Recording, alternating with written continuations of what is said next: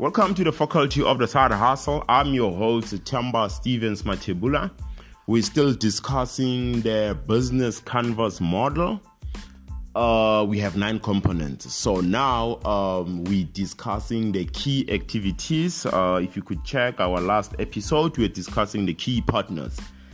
What are the key activities? What are those activities that you need to do? They're important, the key activities that you need to do, the important activities that you need to do in order for you to be able to deliver value to your customers. You think about it, you write it down.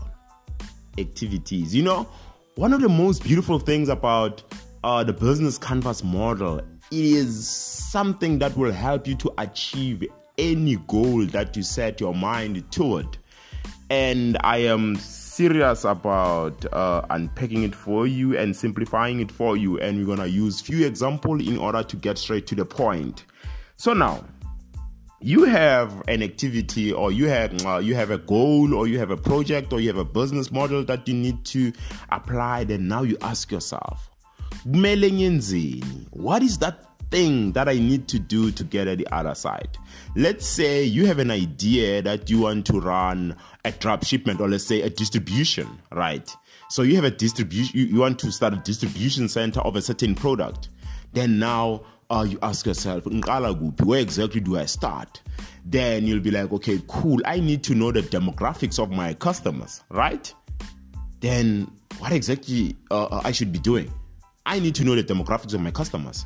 Then you know, Uguti, you need to do uh, research and development, or you need to do research. You write it down. That's an activity that you need to do in order to be able to get the demographics of your customers. So now you think of all the things that you need to do in order for you to reach your goal, and your goal is to deliver value to your customers. So you write all those activities down. Second example, let's say um, you're running a fast food business, right? And then you have this model that you need to apply. And or, or let's just use a, a fast food business, uh, uh, uh, you have a fast food business, you want to start a fast food business, then you say, okay, fine, I need a location. You write the location down. I need an equipment. I need a supply of this and this and this and this and this. You wrote all those things down. By you taking a walk or driving around a certain neighborhood, checking for uh, a, a, a, a, right location, uh, you doing what? You applying whatever you need to do in order for you to be able to start.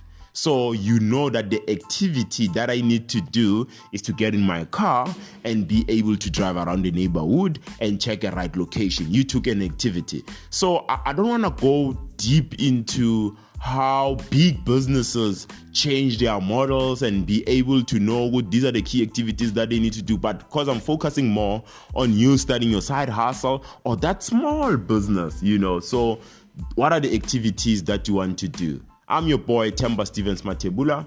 Um, we're gonna jump straight into uh, our, our our third component now.